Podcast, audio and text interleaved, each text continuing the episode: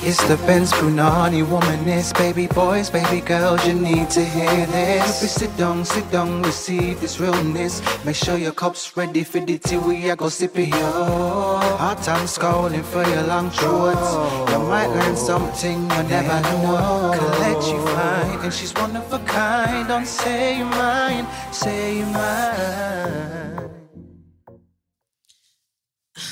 There's a song that one of you sent me that I need to listen to 3LW properly again before I can do it justice. No, I'm not the one. Say it again, say it again. Oh, you sent me Kelechi remixes for my birthday. Thank you to everybody who sent me them and those who posted theirs online. I've been enjoying them. So yeah, I will listen to that song properly so I can get all of the words in properly. So this is a very quick episode because, I mean, last week was quick, wasn't it? Like 47 minutes because I was going through it. I was on the ropes. I hated the way that the world, continue to hate the world, the way that the world is going, but we're here. So it's me, Kelechi, in A Place to Be, and you are listening to SYM, officially known as Say Your Mind, unofficially known as What? That's right, Suck Your Mum. Back very, very quickly. Thank you for your gorgeous messages.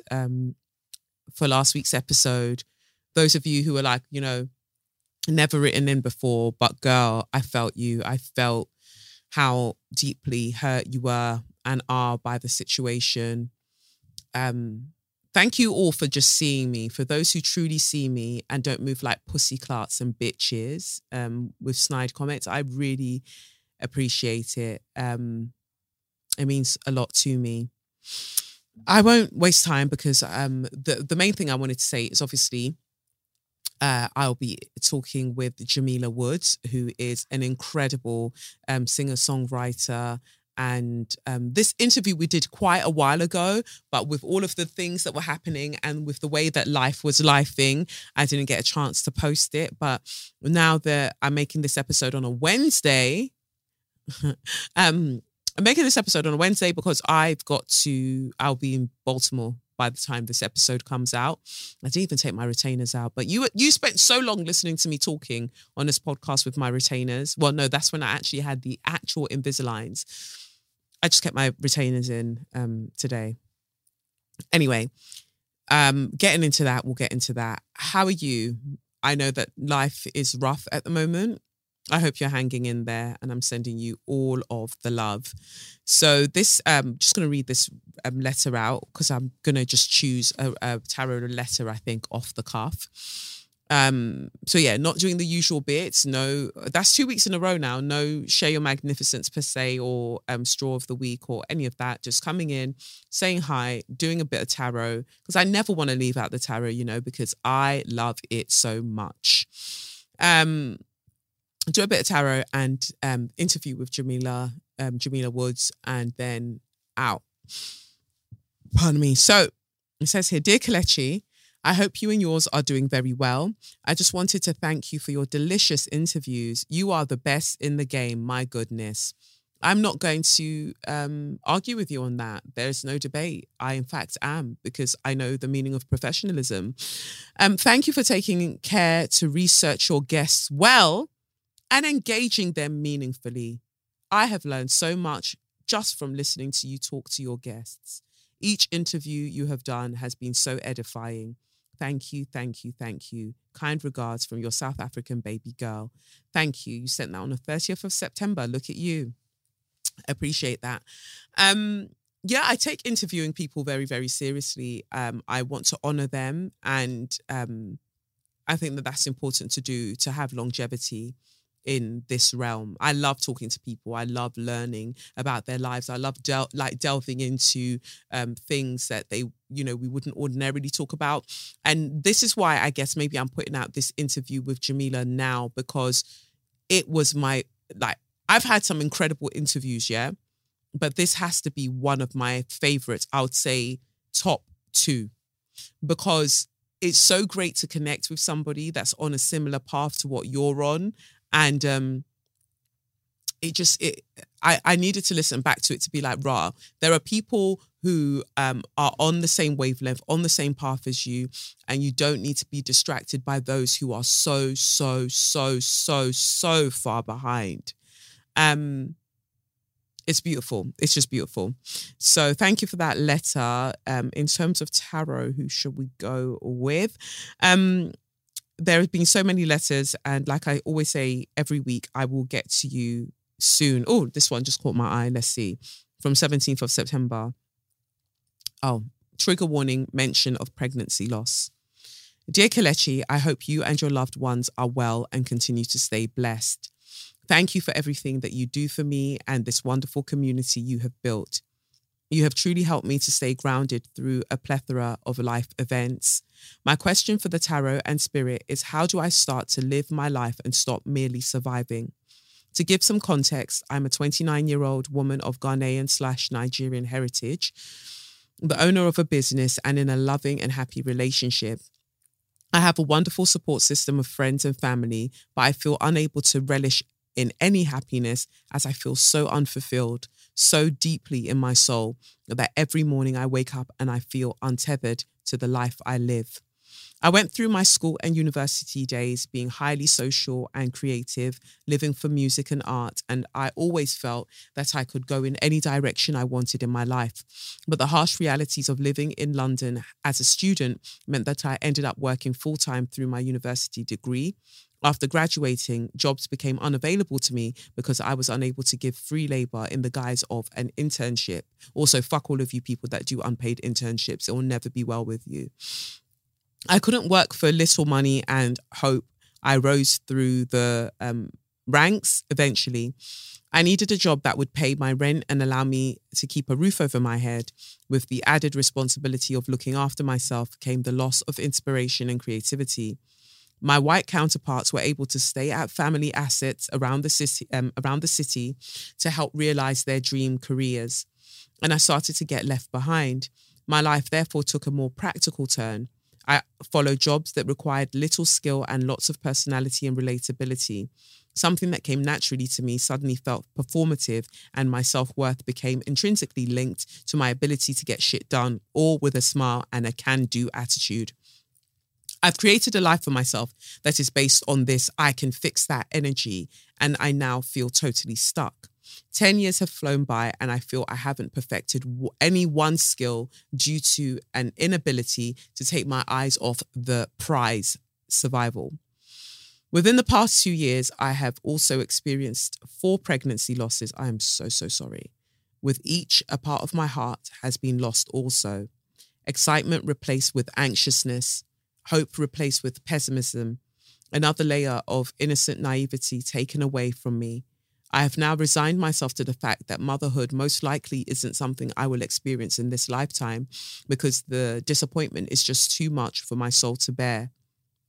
I have stopped living my life. I have taken to getting through each day, completing the mundane tasks that need to be done. I've stopped enjoying the small pleasures of my life because they are squeezed and packed in between work and necessity. How can I get to a place of softness? Do I want to start over? To strip everything back to the beginning and give it all another try? How can I rediscover? Oh, sorry, Sue's messaging me. How can I rediscover the joy that I once had? I appreciate you so much for taking the time to read this email. I've attached my birth chart below for your reference. Thank you so much. From a forlorn baby girl. Just wanted to see your 5th house. I'm not going to say anything. But yeah. 1, 2, 3, 4. Okay. Okay.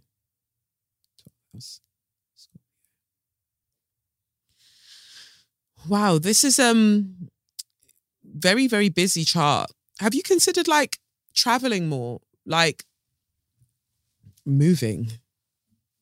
It feels like I'm just hitting something there. It feels like to everybody, I'm like, just leave this place is advice that I should take for myself, clearly. But you're a Sagittarius rising, so that's why I'm saying that. And your 1st house is stacked. Stacked. And with the North Node in the first house as well, it is... No, I'm going to take this out. It's pissing me off. Hold on. For those who like ASMR, I'm just removing my retainers. They were really annoying me. How can I be talking like soft? I thought I could get through the episode, but it was actually pissing me off to hear it. Anyway, sorry. With North Node in the first house, it's, and I have my North Node in the first house as well, not in the same sign as you, but also a fire sign. It's important to forge our way ahead and give ourselves lots of chances to try various things to figure out what it is that we want to do. Your duty is to learn as much as possible. Try lots of things, even languages, places. Like, you need to do it. You need to do it for your own growth. I think that what's happening to your energy is that your soul is basically sleeping. And it's starting to wake up, because for you to be able to send this message, your soul is waking up, right? But your soul has been sleeping for a while. You know what? Just for you, I'm going to grab this deck. You lot stay there. Not me almost about to drop off the couch or drop off the sofa as I reach for this. But for your tarot card, or for your tarot reading, I'm going to grab the Black Angel deck of cards, because when people are going through it, especially, I love this deck so much. I just feel like I don't use it willy-nilly anymore. I think there was a point where I was like, oh, I'm going to use it more regularly on the podcast, and then I just didn't. But for you, I felt to grab this Black Angel deck of cards because it speaks about when our soul is awake and when our soul is on the sleeping path. And I think that... So for you, we've got the Midwife and the Warrior, really? Is that what we've got? Okay. I think those are two cards for you. Let's see what it says, because there's always a reason that these things come out. See what it says for you as the Midwife and then the Warrior. Before I just start talking like I know all of the things, I'll just read to you what it actually says. For you, the Midwife. You are always present at the birthing of something created. Your welcoming energy as a midwife makes the rough arrival of ideas, projects, and life itself more bearable. You have the wisdom, courage, and caring nature needed during birthing times, and your loving attention is important in easing fear. Your close relationship with fear also makes you close to life and death, because they can be the things we fear most. You help us through our fear of moving forward with life. As midwife, you are the passage for bringing someone or something from one world to the next, or bringing life or projects from seed to creation or manifestation. As midwife, you are called on to help bring forth our creations, being part of our rites of passage, initiations, transitions from birth to life, and sometimes life to death.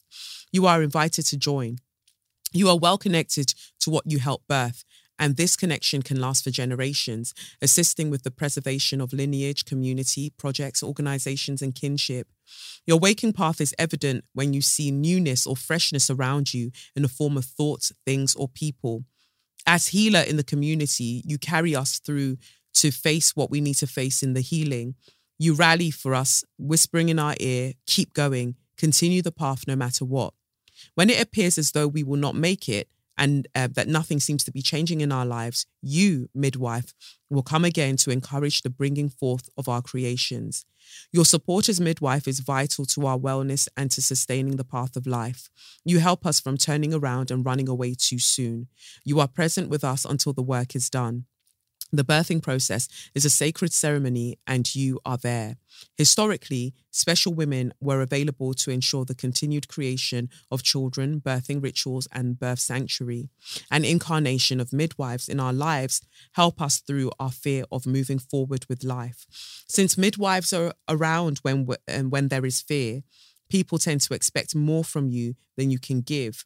You may find yourself trying to give them more than you have. This situation could lead to your feeling unappreciated for what you give, and others feeling shortchanged by your inability to ease them of their misery. The sleeping path may emerge at this point. On the sleeping path, you too can be paralyzed by the fear of creation. In this fear, you might not feel capable. You might latch onto some notion that you are really unskilled in the birthing process, that you can't help others. You might be fearful of the thought that you too have the ability to be a creator, not just someone who helps others create. This paralyzing fear then closes off your life possibilities in your mind. As a midwife, you might want to embrace the fear as evidence of gifts coming into your life. These are the gifts you ask for. Bringing forth others' creation is fine as long as you are aware of your own gifts. Know that birthing or creating is tightly woven together with fear. In your healing, step fully into the fear and wait for the gifts that abound. I love the way that Zenju Earthlin Manuel writes that.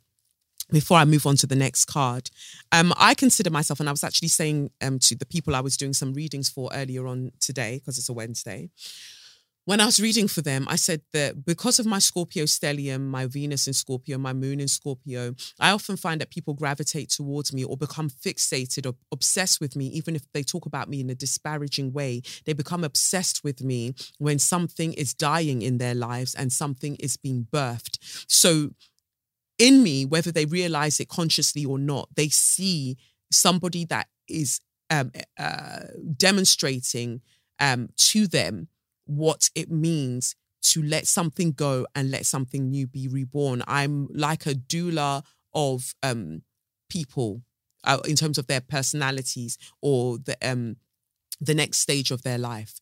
And sometimes, and I think I've said this on the podcast before, when people are not ready for that change, they project onto me all of their fears and their resentments and their disgust, their shame. They try to project it onto me because they don't know how to hold it in themselves or to release it for themselves. So they might do something, and if there's somebody that's in relatively close proximity to me, my reaction to what they've done usually shakes loose whatever it is that they're struggling with.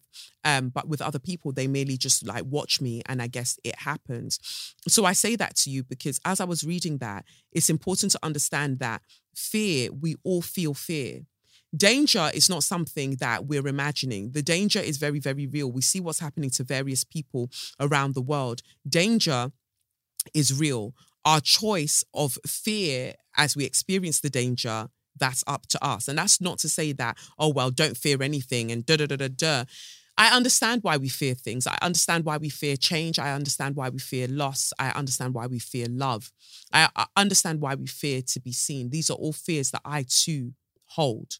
But at some point, we have to look the fear in the face and go, what's the worst that could happen? What is the worst that could happen? Because usually when you really break it all the way down, the worst that could happen is that you die. Okay. All right, then. We go again. If that's really it, we go again, or we don't. Whichever way you slice it, everything will be okay in the end. So just do the thing that you keep putting off.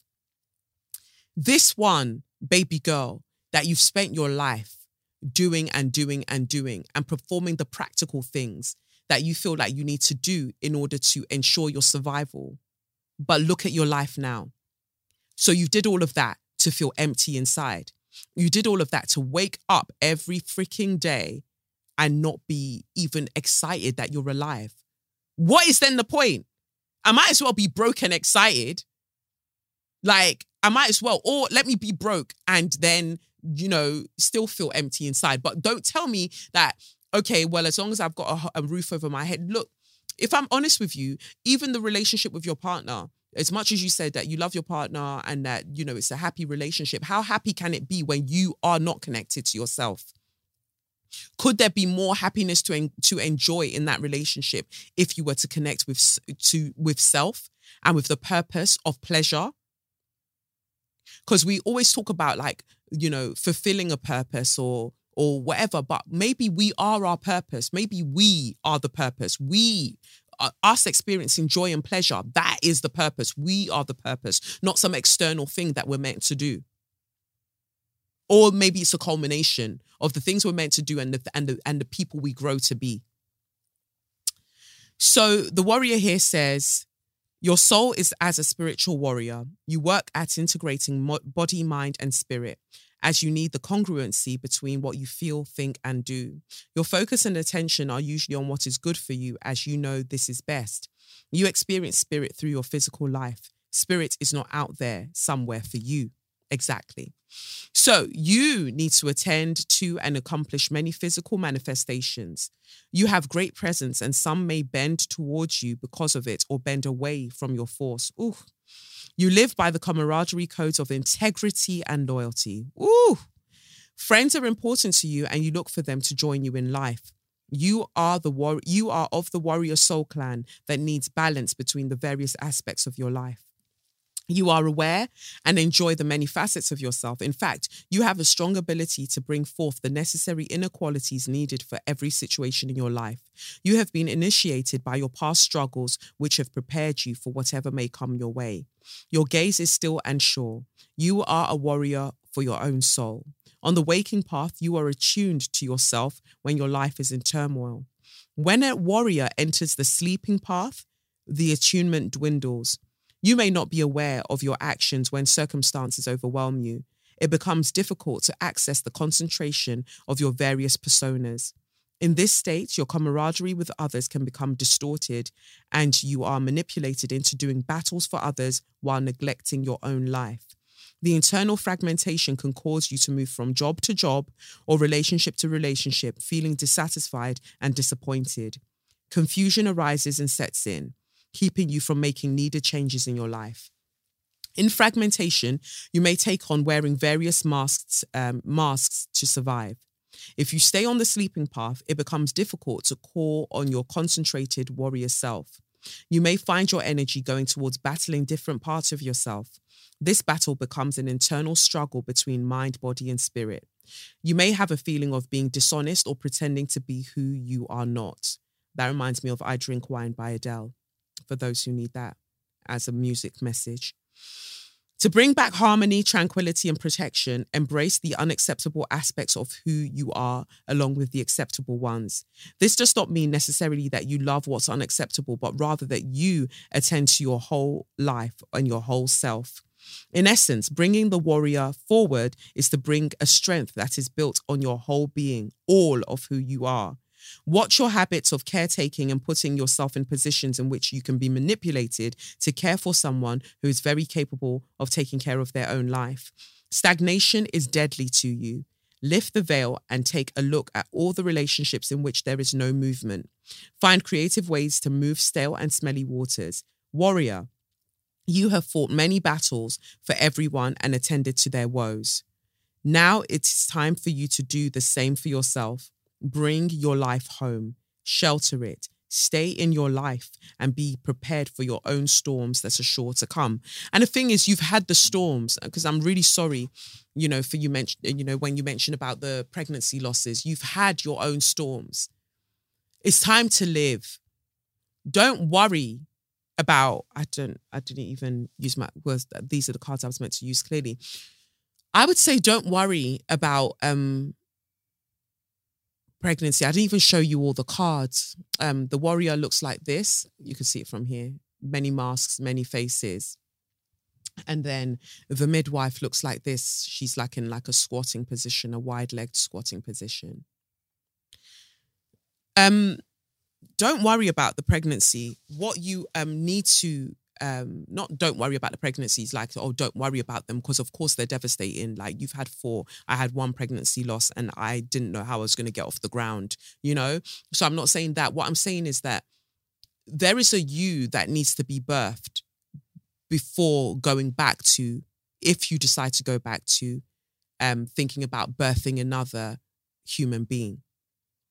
There is a you with that North Node in Sagittarius in your first house. There is a you that is desperate to be birthed, and it's going to be a painful process, but it needs to happen. Looking at how life has currently been and how it's not serving you. You've got your North Node in the 5th house of children, fun, flirtation. You're being asked to just take life a little less seriously. In fact, a lot less seriously. You need to prioritize the child in you, giving birth to that child, letting that child come forth in the world. You've done everything practical, what you felt that you needed to do. And those parents that because of everything that they've done, you decide one time that you don't want to do something for them. And they're like, after everything I've given you, after how I suffered for you, after I had to have how many jobs for you to be here and rare. That's literally what you are doing to yourself in your own life. Anytime you get a little kind of, oh, I should be doing something else, then your mind kicks in, because it's your mind, not your body. Your mind kicks in and your mind is like, oh, after everything we've been through to get here, you now want to throw it away because, ooh, you want to be creative. Ooh, you want to do things. Exactly that. Exactly that is what I want to do. There are no step-by-steps that I can give you. All I know is that you might need to go back to study something, Sagittarius first house. You might need to go back and study something in order to do the thing that you want to do, and then cut down on the work that you're doing, right? Like the amount of hours that you're working.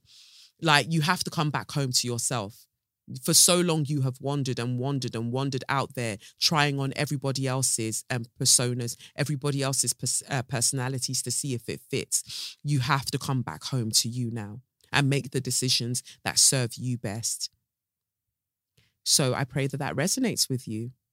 I'm sending you lots of love. For those who want to book a one-question tarot reading, you can go onto my website, KelechiOkafor.com/shop, and you can buy a one-question tarot reading. I now offer express one-question tarot readings where I get the result, where I get your answer to you within 24 hours. And if you book just the standard one-question tarot reading, I get your answers to you, your answer to you within 7 days. Or you can book a one-to-one tarot reading if I ever have it available, which is unlikely because I'm like very busy. Or you can join Straw Society on Patreon, which is £33 a month, and I will send you your weeks or your month ahead reading. So whenever I send it to you in a month, it carries on for a month, that reading. Or you can join, you know, the Straw Flingers, I believe they're called, on Patreon, which is £8 a month. And I post weekly meditations, tarot meditations on there as well. So, yeah, I pray that that resonates with you, and I'm sending you all of the love, baby girl. So now let me big up this week's show sponsors, who are Dipsy. Let's get it on in public. Just let it go. I promise that you'll love it. Oh, wait. No, I'm going to talk about that later. Very, very quickly. I can't forget that I need to mention that because that's wild. It's about the Kardashians. Anyway, for those who are, you know, too scared, even if they wanted to ever do anything in public, sexuale, then there are ways to go about it. Like, you could be listening to an erotic story through your headphones in public and just getting your life and giggling away and feeling all the sensations in your body. Wow, that rhymes. That rhymed. Anyway, why am I saying this? Because Dipsy. Dipsy is an app full of hundreds of short, sexy audio stories designed by women for women. They bring scenarios to life with immersive soundscapes, and they're radically inclusive because Dipsy has stories for straight and queer listeners, and 56% of their stories are voice acted by people of color. You can get new content that's released every week. So in between listening to your favorite sexy audio stories again and again, you can always try something new because they've always got a new story here and there. I do need to go back and go through the list. There are like things that I've saved as my favorites in the stories, but I'll go through and see which new ones have also come through, because I just kind of tick what I want to hear, because you have like you know, like a filter, so you can use the filter to select like the kind of thing that you're looking to listen to, and then you'll be shown a list of those things, or the things that the stories that align with that. You get what I'm saying? Anyway, they also have soothing sleep stories, wellness sessions, and sexy written stories, so you can read those. Let Dipsy be your go-to place to spice up your me time, so you can explore your fantasies, relax and unwind, or even heat things up with a partner or partners. So for listeners of the show, Dipsy is offering an extended 30-day free trial when you go to DipsyStories.com/straws. That's 30 days of full access for free when you go to DipsyStories.com/straws. So that's DipsyStories.com. /straws. Go and get yourself involved with all of the sexiness. Thank you, Dipsy. Anyway, what I was going to say is that for those of you who've been watching the House of Kardashian documentary or whatever that thing is, my voice is there, right? My voice is there. So if my voice is there, certain people need to respond to emails and respond to emails imminently. Yeah.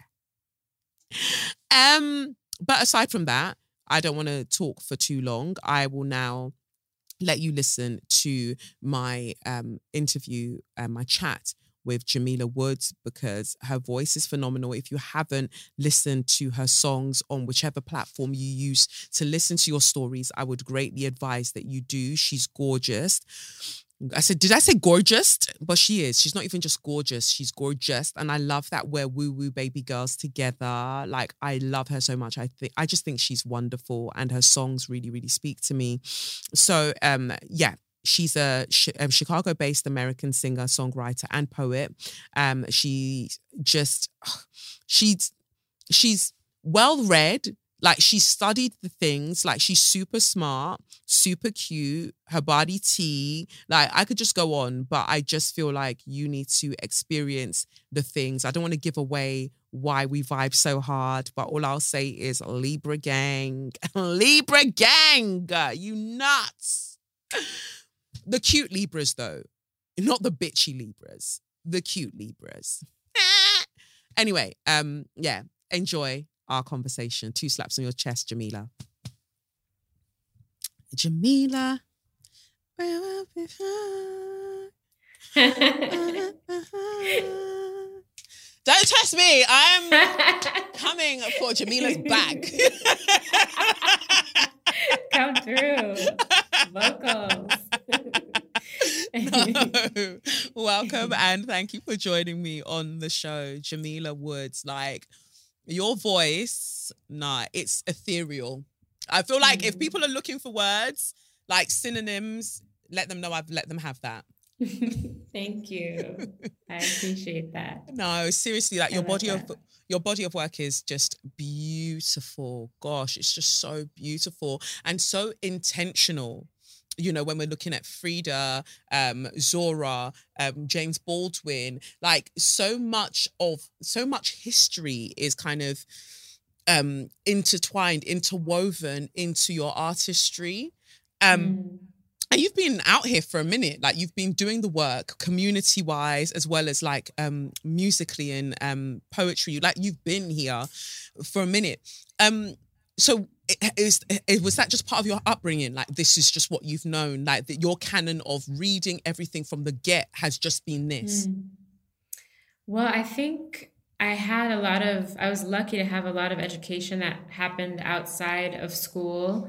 When I was in high school, I got into this poetry program, and my mentors there were some of the people that first introduced me to, like, Gwendolyn Brooks or Nikki Giovanni or Sonia Sanchez. You know, unfortunately, I didn't learn about them in school.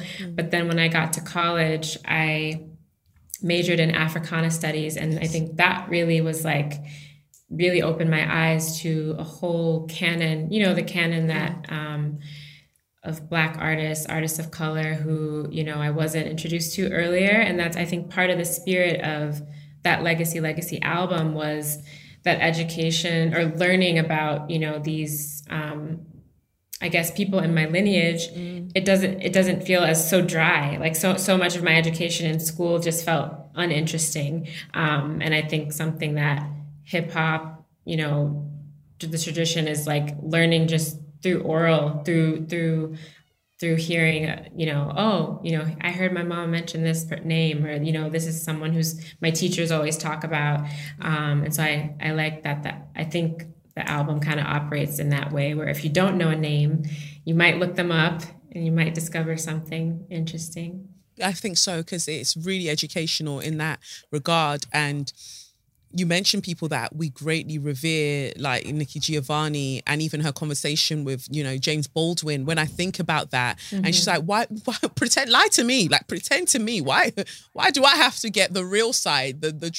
Come and pretend to me the way you smile up in everybody else's face. Exactly. And these are necessary conversations, because it's like, we have to have, we have to have that discourse. And I think about bell hooks saying that, you know, she moved away from just talking about racism and started talking about white supremacist heteropatriarchy, because she's like, that remains with us even when white people are not in the room. So let's have that conversation. And rarely do we as Black people want to face each other, confront each other with love and have those conversations, because it means that we are going to have to interrogate all the crevices within us where that conditioning still can reside. And it's only helping each other that we can kind of like pick the threads apart and free ourselves. That's why I guess it says nobody's free unless we're all free. Water Made Us is your upcoming album. Very exciting. And again, you're giving the girls the things, because Toni Morrison said, like, well, all water has a perfect memory, and it's always trying to find its way back to where it came from. Yes. To the source. Exactly. Wow. And then you gave us Sula, like, and that's one of my favorite books as well. Like, in terms of just, It's rich. And did you go to a HBCU? No, I didn't. So then Africana studies, it happened just at another kind of just... Yes, a PWI, I think, predominantly white institution. Yeah, really? Brown University. Yeah. And it was amazing how I really just took a class about hip hop my freshman year. And I just kept wanting to take classes with that professor, Trisha Rose. And eventually I realized, hey, I'm almost majoring in this. I have so many classes in this. And they really talked about it as like the grammar of human life, you know, not just Black studies, but like if you understand the histories of like the most oppressed peoples, you're going to understand all of history. And so, but that really definitely gives me a lens, I think, that how I approach my work in that way. And so then when you go around the world with having Africana studies and just clearly I'm so enthralled by your interest that it's conveyed through your artistry, right? Because I'll look at something and I'll be like, I recognize that, and I recognize it from here and there. And as you say, the people who don't, hopefully they go and look it up. But how has your journeying been around, you know, meeting and relating to the diaspora as you've traveled around? That's a great question.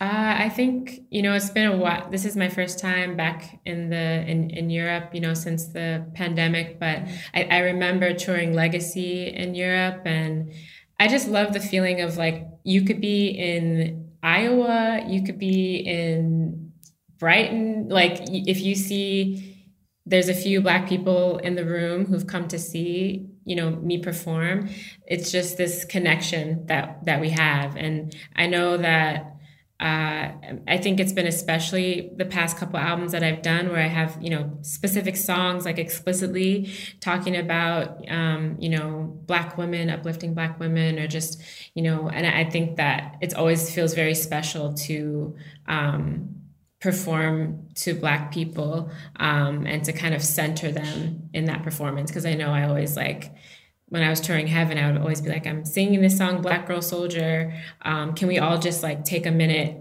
to celebrate all the Black women in the room? And like moments like that, it's crazy how the feeling feels familiar, even if I'm, you know, not in the States, because it's a special experience, singular experience, I think. And there's definitely nuances that I think I'm always interested to discover when I have conversations with people after shows and things like that. Now, that's really great, because that's what I think I enjoy most about, you know, doing things, taking the podcast, whatever, you know, like going around, and it's hearing how people have related to what you've done. You make your thing, and then you see somebody else's, or you hear about somebody else's interpretation of it, and you're like, rah, didn't consider that. And that is also valid. Thank you, because it makes the work richer. And so, yeah, you've written, you've performed, you've done so many different things. We talk about going back to source. Yeah. And I find as somebody that's so interested in that, like remembering, I talk about it. I've talked about it since I've got back from Peru, but I recently went on an ayahuasca retreat, and one of the visions that I saw, one of the messages was just like, everybody makes it back home in the end. And it brought me such peace at the time, but obviously you've got to integrate the lessons that you learn when you come back home. And so sometimes when I get worried or stressed, I have to remind myself that we all will make it back home in the end. So when I read this about, you know, when I started reading up about your body of work that's coming up, I was like, yeah, because we are trying to find our way back, but that doesn't mean it's not lonely. So how do you deal with the loneliness of very much being this soul, having this human experience, expressing yourself creatively, knowing that one day your head, you know, you're headed back to source, but very much still having to have this experience if that is going to happen? That's such a beautiful question, such a beautiful message that you received. I love that, you know, that Toni Morrison quote, because it has so many different meanings to me. But there's actually a song on the album that's coming out next week called Good News. And that's the song that the title Water Made Us comes from. And it's saying like, good news, we were happy once. Good news, water always flows back where it came from.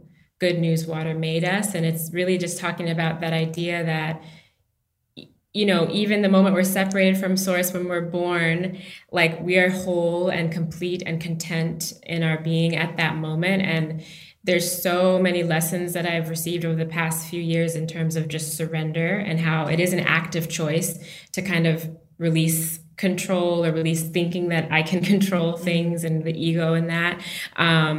But once I practice that more and more, I see that like things do work themselves out, or like we do like trend. I do trend back towards a state of contentment and knowing my wholeness. And I do really think embodiment practices, or just, you know, in terms of like, how do I deal with the loneliness of that, which, you know, can be very daunting at times, but trying to build a home in my body or a relationship to my body that feels like one where I can always feel at home no matter where I am or what's happening.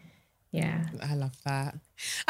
I mean, I knew that I would, because you're 6th of October, I'm 5th of October, Libra gang. Wow. So I was just like, I can't wait to talk to my Libra sis. Let's go. I mean, there's a lot.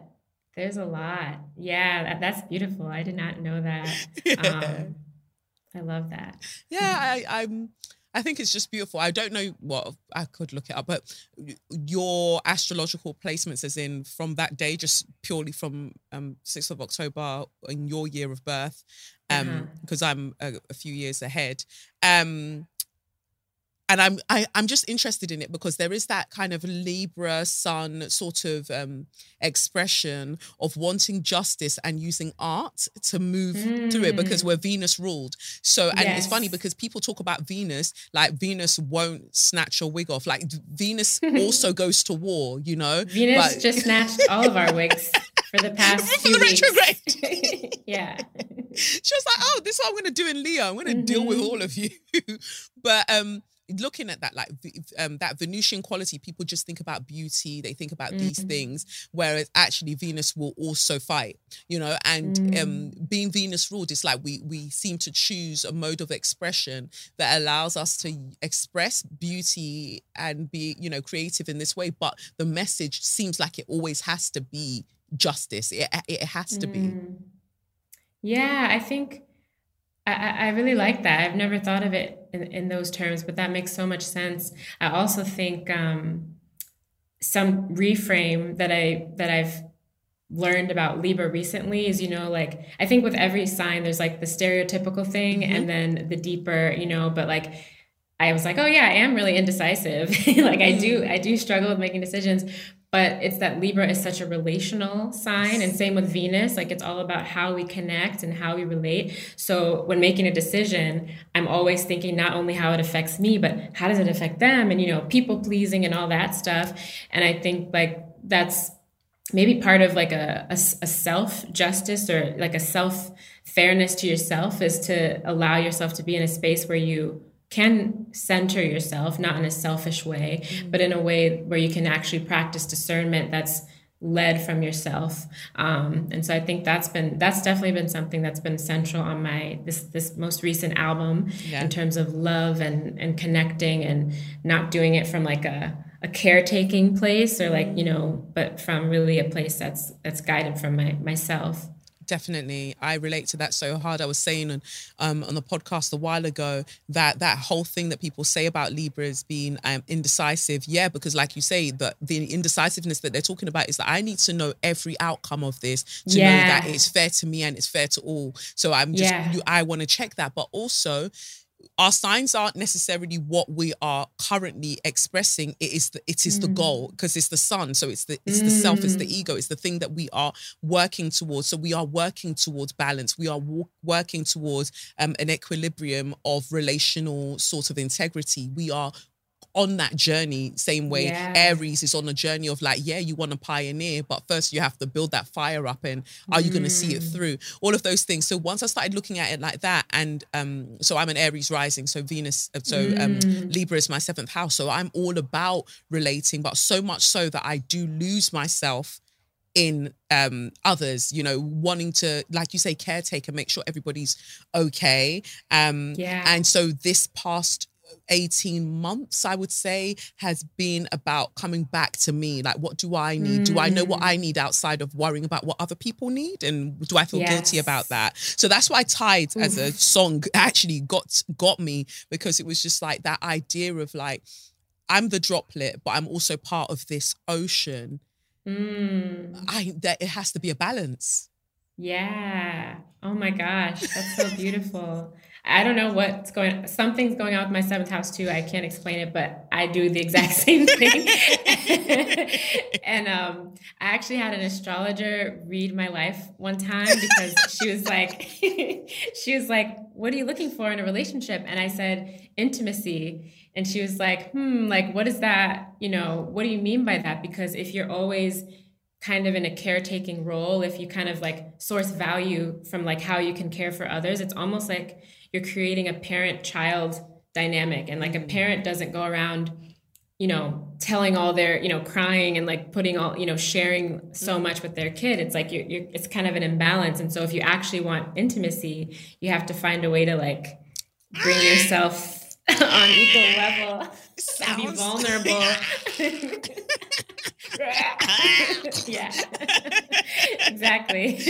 That's absolutely mean, because, and I was talking with a friend the other day about it, just, you know, when we've gotten to this point that we can be honest about the things that we are doing, because I feel like that's one of the things that I so deeply desire in my friendships, in my relational dynamics, that sense of intimacy. But to reach that point of intimacy, you have to let people know you. And so therefore we can't be in a caretaking role, because actually, and I've got a Scorpio stellium. So my Scorpio placements mean that how I love is that I feel like I need to control the thing. Like, so if we're caretaking, we're also controlling the dynamic, because I have to look after you. Yeah, that's right. Are you Venus and Scorpio? Oh, girl! Me too. Yes. Yeah. The moment you said, oh, you know, you said to her intimacy, to the astrologer, and they were like, I said, nah, that's Venus and Scorpio.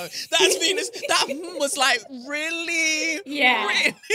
Really? Oh my God.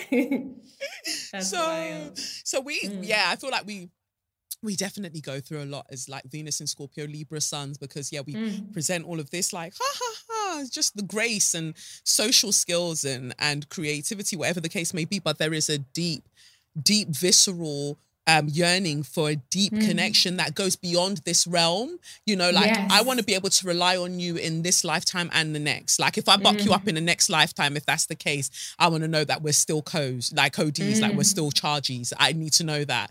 I love it. So true. But now I see why I was just vibing with all the albums. I was like, Jamila gets me. What is this? I'm so excited for you to hear the next one too. Yeah. No, it's gonna be amazing. It's going to be amazing. Like, you're phenomenal. So thank you. I really appreciate this. So next week, well, by the time this comes out, so it'll be out. Aiming to have this out, so it'll be out, and everybody can, you know, stream it. But I also see that on your website we can get CDs. I miss CD day, so I'm glad that this is also possible to pre-order, like the CD, the vinyl, that sort of thing. Yeah, you can pre-order the CD, the vinyl, the cassette tape, whatever method of listening you prefer. Yeah, those will be out by the end of October. The album will be out October 13th, and the next single comes out September 13th. So beautiful, because I love that you missed Mercury retrograde. You were just like, no. That's a whole other thing, because I consulted with my friend Akenya, who's also a musician, but her favorite type of astrology is transits and helping people decide when to release things. And we were, you know, I was supposed to finish this album maybe a year or more ago. So there were so many dates and so many great days where she was like, oh, this one will be great. This one will be great. Ultimately, the label was like, girl, you can put this album out. Here's two options. And then Kenya was like, okay, so like there's a huge eclipse happening on the 13th. And other artists, she said, I think it was like D'Angelo, Voodoo, Kendrick Lamar, Pimp a Butterfly. She's like, people have put out albums on the same eclipse and they've been kind of life-changing albums. And she's like, you might not feel great on that day, but just know that, like, yeah, your promo cycle's happening during a retrograde, you know? So like, there's all these things that might seem difficult, but just to not get bogged down in them. So I'm really happy that I had that insight, because it's so definitely been helpful. Yeah. But it's funny when we're doing all of our stuff, our self-proclaimed woo-woo stuff, and going, oh, this and that. And then, like, I'm speaking to my publishers. So when we initially wanted to announce that I got the book deal, they wanted to announce on a particular day. And it's like, that's a Mercury retrograde, but so we can't really do that. But if we're going to have to do a day during Mercury retrograde, it has to be this particular day and only this day. Yes. So I was like, it has to be this one. And they're like, yeah, sure, we saw it. Let me tell you, the way that internet link, that Amazon link did not work on the day. Oh, no. I mean, yeah. See, when we try too hard to control stuff, the universe has to be like, no. Back up, back up. So now it's just the general vibe, you know, keeping it cute, just the general vibe. But I think it is so good for us to know, especially when it comes to transits. And we're going to have so many eclipses hitting our sun, you know, in Libra over the next few months. So I totally agree with your friend that it's like, yeah, it's when you have that, when you have the eclipse, when, like, the examples that she gave, they're phenomenal, because the piece of work then belongs to the people, you know, like Voodoo, Pimp a Butterfly, it then belongs to people because it's about possession ultimately. So then it belongs to the people and you have to let them have it, but we are going to get dragged. That's fine. Yeah. It's fine. I love knowing what's coming. I don't know what that is in me, but something about, as long as I can mentally prepare, I can go through a lot. So that's all Venus is. Now that I know. But no, thank you so much. This has been like the best combo. Thank you.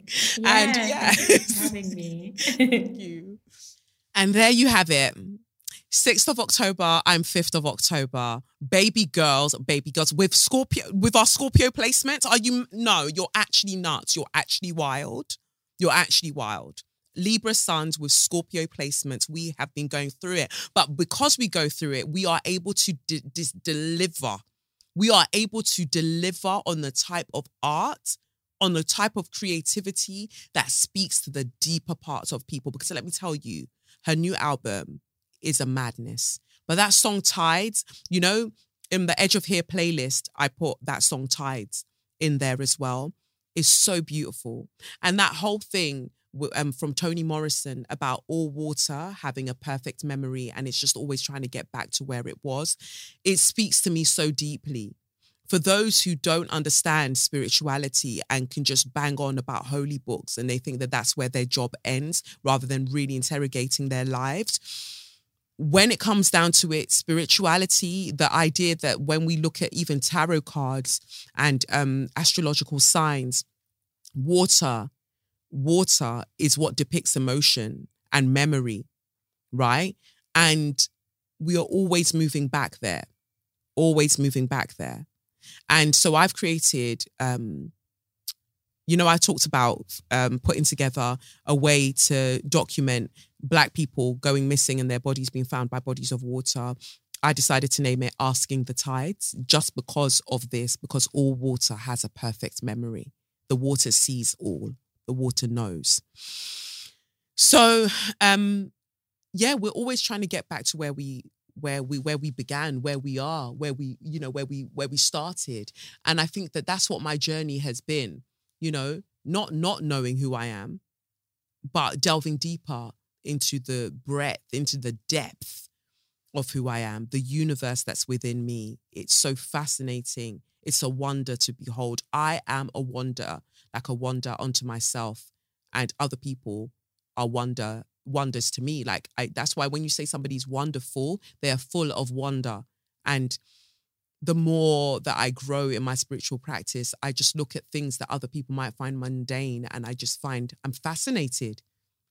And so, Jamila, thank you for being just an incredible guest. I'm enamored by you. I just, you know, when you meet another, it's like you meet a soul sister, you meet another spirit, and you're like, oh, I recognize you. This is so exciting. This is so exciting.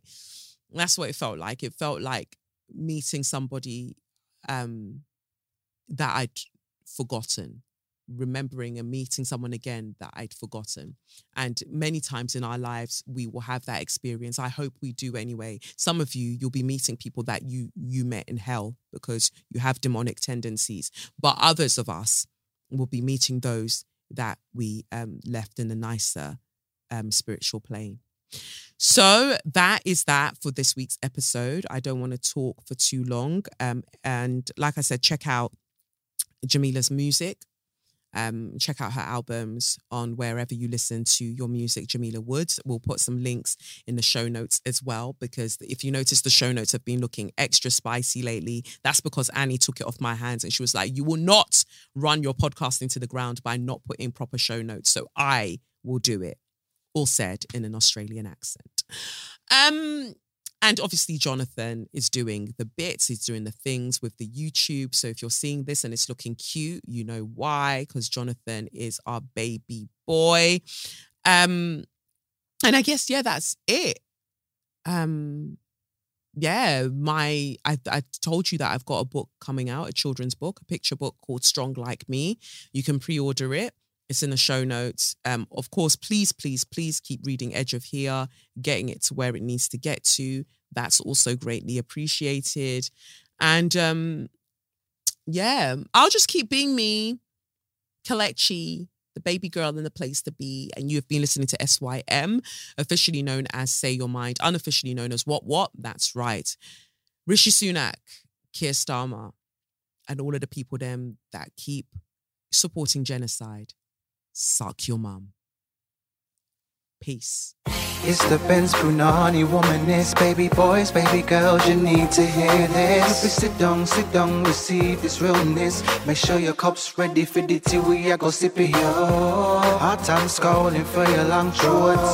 You might learn something you never know. Collect you find, and she's one of a kind. Don't say your mind, say your mind.